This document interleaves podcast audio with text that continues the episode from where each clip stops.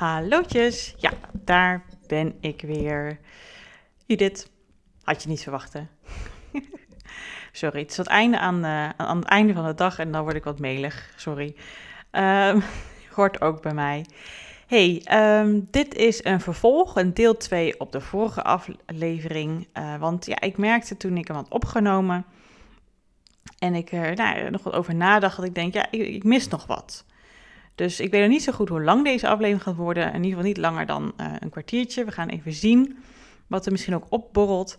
Maar ja, dat was wat ik voelde. Dat ik denk, hé, hey, ik mis nog even wat wat ik nog wil uh, aanvullen hier. Um, en uh, ik heb ook op LinkedIn uiteraard de aflevering gezet. En daar kwam nog een kleine discussie rond. En ik dacht, laat ik dat ook nog even met jullie delen, mocht je dat gemist hebben.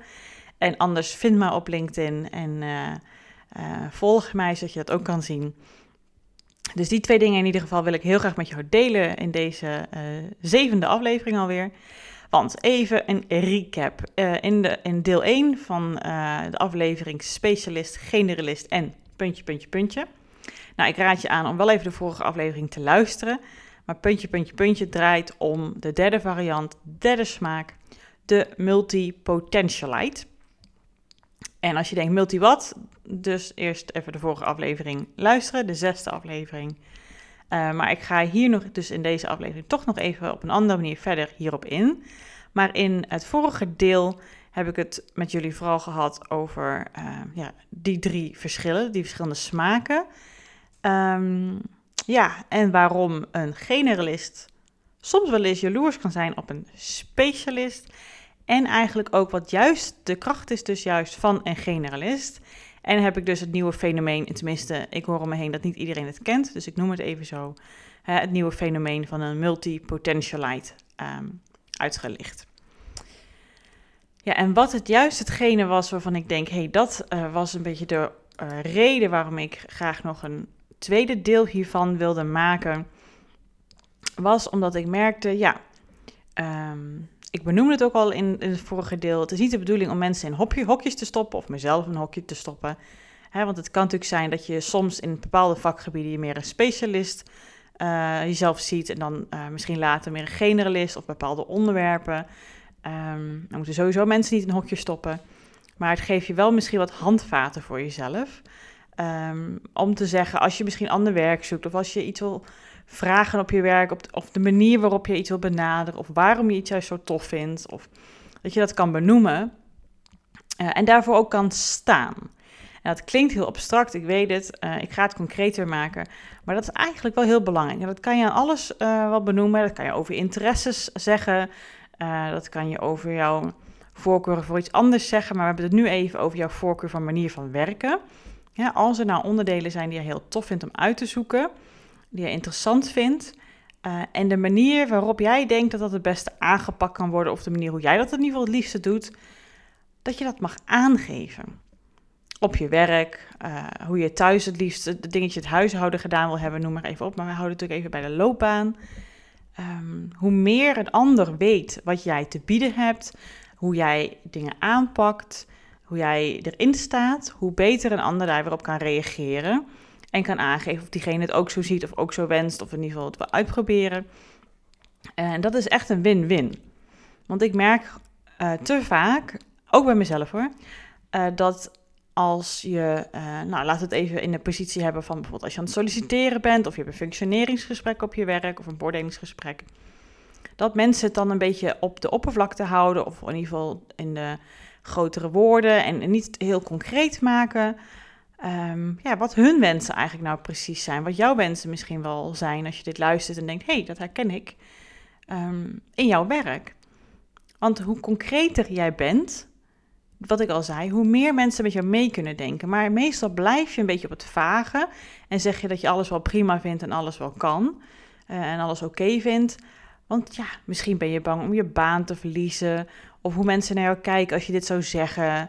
Of dat je misschien als je zegt, ja, ik heb helemaal geen zin om um, presentaties te gaan geven. Daar ben ik gewoon niet zo goed in, maar uh, Pietje Puk wel. Ja, misschien ben jij bang dat Pietje Puk er eigenlijk helemaal geen zin in heeft. Dat hij de mate dat hij presentaties geeft echt wel voldoende vindt. Dat weet je niet. Dus dan hou je je misschien wat in. Maar dan weet je eigenlijk dus nooit hoe het zou zijn als je het wel zou aangeven. En ook al zou je het aangeven en iemand zegt, nou, nu kan dat eventjes niet uit.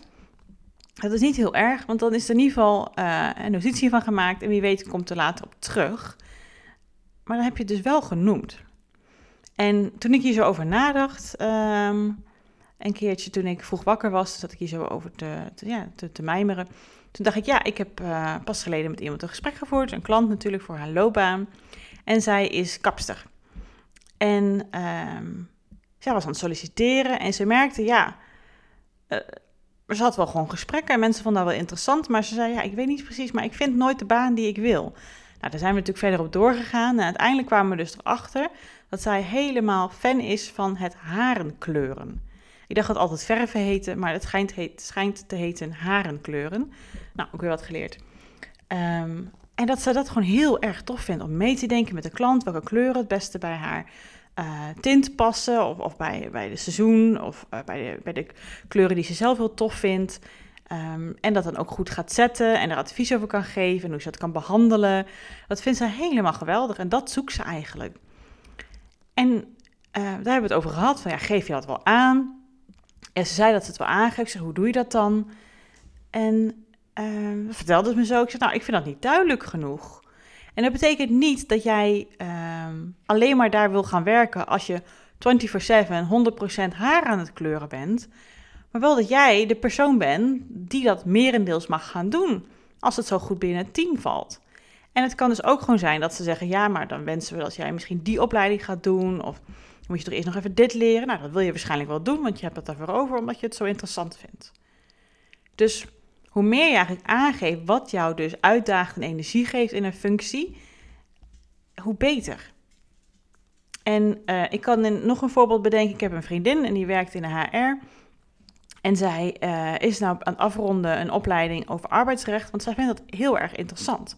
We hebben samen de opleiding ook gedaan van HRM. En uh, toen vond ze dat al heel erg boeiend. En met best wel hangen en wurgen is ze die opleiding gaan doen. Daar ze heeft uh, best wel een drukke thuissituatie. En gelukkig met steun lukte dit allemaal. En het moest ook helemaal niet per se voor haar werk. Maar ja, ze merkt dat in haar werk dat ze die kennis nog best wel fijn zou vinden om die meer te hebben. En toen kwam pas haar werkgever naar haar toe, hè, dus het kan ook andersom. En die zei, ja, nee, we hebben pas iemand gehad. Ik weet niet precies hoe dat heet, maar een bepaalde energietest geloof ik. Om te zien waar in je werk haal je meer energie uit en waar minder. Nou, dan zou ik dat natuurlijk super tof vinden. Maar zij zegt, ja, ik vind dat ook interessant, maar dat is niet het meest interessante van mijn werk. En zij moet dus nog het gesprek aangaan van, goh, wat zou zij het liefst uit haar werk kunnen halen? En hoe kan dat met, binnen haar team en hoe zit dat met de rest? En wat denkt haar leidinggevende? Hoe zit haar leidinggevende erin uh, qua toekomst? Want ze kan natuurlijk niet alles doen, want dan gaat, gebeurt alles natuurlijk ook een beetje. Hè?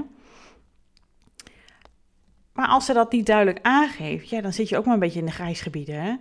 En dan gaat het een beetje, een beetje etteren en dan gaat dat een beetje, ja, beetje irritant zijn. En dan gaat dat, ja, kan je lang mee rondlopen, maar dat werkt niet goed. Ja, dus als er één ding uh, zou zijn wat jij meeneemt uit deze aflevering, dan hoop ik dat het is dat jij um, aangeeft wat het is wat jou dan zo boeit. En dan vooral dus op welke manier jij het liefst ermee zou willen omgaan. Want dat sluit natuurlijk heel mooi aan bij jouw kwaliteiten en jouw karakter. Uh, en hoe meer je dus daarvoor uitkomt, hoe meer uh, nou ja, er in ieder geval naar mogelijkheden gekeken wordt, of dat je dat zelf kan doen, uh, hoe je dat ook het beste kan doen. En zo creëer je voor jezelf eigenlijk dus de meest ideale baan, waar dus jouw talenten ook het meest naar voren komen. En als iedereen dat zou doen bij jouw werk of als je ondernemer bent, ja, hoe verder dat naar voren komt. En dan kan je andere dingen delegeren aan elkaar en je vult elkaar natuurlijk ook altijd mooi aan. Dus hoe meer je daarvoor gaat staan, hoe duidelijker je daarin bent, hoe concreter je daarin wordt, ja, hoe uh, realistisch het ook gaat worden dat dat dan ook gaat zijn, dat voor jou, dat je werk daar ook op gericht gaat zijn. Yes, nou dat was voor mij even uh, de geval de grote hersenspinsel gedachtenis. Nou, zo groot is het nou ook weer niet. Maar ik wil dit toch wel graag meegeven. Um, want dit merk ik ook gewoon heel vaak um, in de begeleiding die ik uh, geef dat, uh, nou ja, kom je er eindelijk achter wat het is wat jij zoekt in een baan. Dan is het nog stap 2, hoe ga je dat in actie zetten, hoe ga je dat verwezenlijken. En ja, dan is het wel heel duidelijk, of heel belangrijk om duidelijk te zijn daarover naar je mensen om je heen, zodat ze met je mee kunnen denken op je werk en in netwerkgesprekken. En hoe vager je blijft, hoe minder realistisch is dat je het gaat halen. Uh, dat, je dat je precies die baan krijgt die jij wil. Dus hoe verbaler je erover bent, op een nette manier uiteraard, maar wel hoe concreter, hoe meer het ook echt uh, tot realisatie kan komen. Nou, het tweede wat ik. Um, ja, ik merk er zijn dus drie dingen die ik wil gaan vertellen. het tweede waar ik ook nog aan zat te denken was uh, het stukje over uh, generalist zijn. Want ik kreeg een beetje het idee bij mezelf, dat, uh, ik heb mijn aflevering toch even teruggeluisterd, dat um, het verschil tussen generalisme en multipotentialite nog niet helemaal helder is. En toen dacht ik, toen ik dacht aan generalisme, aan, nou uiteraard natuurlijk, want daar haal ik mijn inspiratie uit, uit een andere klant van mij. En um, nou ja, hij was zo iemand die ook zei van ja, joh, ik ben zo jaloers op die specialisten. Was ik maar een accountant, uh, want dan is het allemaal zo helder en duidelijk en dan zit ik niet met al deze twijfels in mijn hoofd. Hè? En hij zei ja, ik heb gewoon geen passie. Dus wat voor werk moet ik dan gaan doen? Ten eerste dat woord passie, dat is ook echt overrated, maar ander verhaal. Uh, maar dat hoor ik dus ook vaak bij mensen juist die wat generalistisch zijn ingesteld. En hij haalde daarom, omdat hij dus ook dacht, ja, weet je, wat, uh, wat heb ik nou te bieden? Wat is mijn passie nou precies? Daardoor haalde hij ook weinig plezier uit zijn werk. En dat is natuurlijk zonde. We doken dus, uh, een van de manieren om soms te onderzoeken van, goh, wat is, uh, wat is wat jou boeit? Wat is de manier waarop jij het liefst met onderwerpen om zou willen gaan? Is dat ik met diegene ga duiken in wat jij, wat jij vroeger graag deed. Wat waren jouw hobby's toen je gewoon nog een klein jongetje of meisje was. Uh, wat deed je graag? Op welke manier deed je dat vooral? En, en ook als je wat ouder werd, middelbare school. Um, maar vooral de tijd dat je niet zo heel erg bezig was met je omgeving, maar vooral op de manier deed zoals jij het vroeger deed als kind zijnde. Dat is altijd wel een bron van informatie. Dus tip aan jezelf. Um, denk daar eens bij jezelf over na. En dan helpt het wel eens als je met iemand daar een gesprek over kan gaan hebben die daar lekker op door kan vragen. Van god, maar hoe deed je dat dan precies en op welke manier en waren er mensen dan bij en uh, deed je dat dan vaker? En nou, dus dat mijn point, uh, denk ik wel. Altijd interessant om dat een beetje uit te vogelen. Nou, op een gegeven moment kwamen we in het gesprek met deze, uh, deze klant in ieder geval op dat hij bijvoorbeeld voetbal heel tof vindt, nog steeds. Hij voetbalt nog steeds. Maar hij zit er al heel lang op. Hij denkt, ja, wat is dat nou voor een hobby? Bijna elke jonge voetbal, is natuurlijk niet helemaal waar. Tegenwoordig hockey helemaal in. Uh, maar voetbal is natuurlijk wel echt een, uh, een sport waar veel jongens op zitten. En hij denkt, ja, uh, wat moet ik daar nou mee? Nou, toch zijn we daarop ingedoken, want ik denk, hier zit vast wel iets. Nou weet ik als leek niet zo enorm veel van voetbal. Ik heb een man die heel graag voetbal kijkt en vroeger op voetbal heeft gezeten. dus ik weet een tikkeltje ervan, maar ik kijk eigenlijk alleen maar als het EK of WK er is. En dan meer van dat ik denk, ja, dat hoort er schijnbaar bij, hè, als Nederlander. En soms vind ik het dan toch wel grappig, maar uh, ja, dat is dan ook wel een beetje. Maar ik weet dat je een bepaalde positie hebt op het veld, dat weet ik. En ik vroeg dus aan hem, ja, heb jij een bepaalde positie op het veld? Toen zei hij, nee, die heb ik eigenlijk niet. Dacht ik, oh, dat is grappig, dat is de eerste keer dat ik hem zo hoorde. Want meestal hoor ik mensen zeggen, ja, middenvelder of keeper of nou, noem maar op. En hij zei dat hij dat niet had. dat zei hij ook een beetje op een, een teleurgestelde manier. Hij dacht misschien, nou ja, misschien gaat hij nu een vraag stellen waar ik een duidelijk antwoord op kan geven en dan zijn we er. Maar nee, hij had hij niet. Dat vond hij een beetje jammer dat hij dat zo moest zeggen. Uh, maar ik vroeg dus mm, daarop door en ik vroeg, hoe ziet het dan eruit als jij aan het voetballen bent? En hij zei, ja, ik kan eigenlijk overal wel ingezet worden. Ik kan aanvaller zijn, ik kan verdediger zijn, ik kan middenvelder zijn. Gewoon net wat nodig is ja, iemand is ziek of ze hebben extra kracht nodig, want de tegenpartij heeft dat uh, uh, iets sterks en dan moeten ze dat zo die tactiek inzetten. Ik zeg ook maar wat, hè. Uh, gewoon even als mijn leken hoofd. En hij zegt dus, ja, en elke positie lukt me wel aardig. Het gaat me wel goed af. Ja, dat zegt ook iedereen tegen mij. Dat, die complimenten krijg ik ook. Je bent van duizend poot, je kan jou overal inzetten en dan presteer je goed. En ik vroeg hem dan ook, uh, ja, hoe komt dat dan eigenlijk dat dat zo is? Dat jij op elke plek eigenlijk wel op het veld ingezet kan worden? Hij, zei, nou, hij was er eventjes over aan nadenken. Hij zegt, ja, maar eh, hoe ik het in ieder geval doe, is dat ik vooral let op het samenspel met de anderen. En ik moedig hun aan en ik speel daarop in. En welke rol ik nou precies heb, nou, die rol die neem ik dan mezelf aan. Maar ik ben vooral bezig met, goh, waar staan we op het veld? Wie is wie? Wie heeft welk talent? En hoe kan ik diegene aanvullen en aanmoedigen? Ik dacht, nou, dat is interessant. Dat zijn prachtige talenten. Hij ziet ze alleen niet in. Dus ik was even stil. Maar goed, hij was ook even stil en hij dacht, hé, hey, hmm, dat is interessant. Dat zei hij me daarna. Dat hij eigenlijk niet op die manier nog zo gekeken had naar gewoon zijn favoriete hobby. En hij had het dus wel door dat hij zei, hey, dit doe ik eigenlijk vaker. Dit doe ik niet alleen bij voetbal, dit doe ik ook in mijn werk. Dit doe ik ook uh, als ik met vrienden ben. Dat ik bezig ben met, hé, hey, wat gebeurt hier nou? Wie voelt zich een beetje buitengesloten? Wie heeft het grootste woord? Uh, wie heeft nog niets verteld? Um, ja, wie heeft, nou, je snapt mijn, mijn, punt denk ik wel. En hij zag dat patroon dus ook in andere aspecten in zijn leven. Dat hij het dus van nature eigenlijk doet.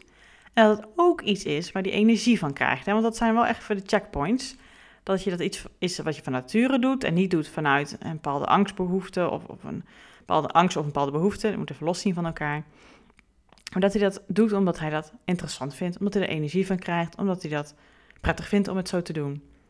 Hij vindt het interessant om problemen op te lossen, nieuwe vraagstukken uh, nou ja, te bekijken van verschillende invalshoeken en dan vooral het samenspel met collega's en klanten aan te gaan. Ik vond het zelf een mooi moment en hij besefte daardoor dus eigenlijk zijn prachtige talenten als generalist zijnde. En wie weet doet dit voorbeeld ook iets met jou dat je denkt, hé, hey, ik ken ook zo iemand die uh, daarin kan staan of ik ken mezelf hierin. En zo zie ik ook als derde punt wat ik graag nog even wilde delen in deze aflevering. Wat het verschil is voor mijn gevoel tussen een generalist en een multipotentialite. Dat een generalist iemand is die meer op het proces zit en erboven hangt het helikopter. Om te kijken naar het hele gebeuren, het hele proces, het samenspel of nou, visie, strategie. En dat een multipotentialite zeker wel de diepte induikt, maar dan vaak uh, vol gaat voor één ding helemaal diepte induikt, het helemaal snapt, alles uitpluist. En als hij het kunstje snapt, dan is het klaar. En dan is het voor diegene voldoende en hoeft hij niet nog een keer na te doen of uh, in te duiken in iets vergelijkends. En dan zoeken ze weer een nieuw project of iets anders. En een generalist is iets minder van de details. Misschien wel van de sociale interactiedetails, dat zou kunnen. Maar die hangt er veel meer boven. En wederom nog steeds niet de bedoeling uh, van, goh, uh, welke ben je nou precies? Want je moet een van de drie zijn, absoluut niet. Maar wel voor jezelf om te merken, hé, hey, waar gaat bij mij het lampje branden? Dat ik denk, dit herken ik bij mezelf. En dat je dus dan mee kan nemen in een gesprek bijvoorbeeld met je werkgever, in hoe jij het liefste jouw werk wil aanpakken. Zo, ja, dat was dus mijn nabrander, mijn vervolg van de vorige aflevering, die ik graag met jou wilde delen. En ik ben dus wel uh, wederom natuurlijk weer benieuwd, wat doet het met je? Zet je je misschien aan het denken? Krijg je hier ideeën over? Um, ja, heb jij uh, misschien andere ideeën hierover? Ik hoor dat heel graag, zodat we misschien een discussie op gang kunnen brengen. Of heb jij misschien iets dat je denkt, ja, Judith, maak daar eens een aflevering over. Of ik zit hiermee. Eh, ik hoor dat heel graag, zodat ik jou daar misschien een beetje bij kan helpen. Misschien zelf weer wat bij kan leren, ergens in kan duiken. Als specialist doe ik dat natuurlijk graag. um, maar zo uh, uh, ja, hoor ik heel graag van jou. Dat kan je doen via de mail naar judith.keuzeflow.nl of mij opzoeken op Instagram op de naam Keuzeflow. En wie weet hoor ik van jou. Jij hoort in ieder geval van mij in de volgende aflevering over twee weken weer op de donderdag. En ik zeg in ieder geval voor nu, hier in ieder geval een fijne avond, maar wie weet voor jou een fijne ochtend of een fijne middag. Oké, okay!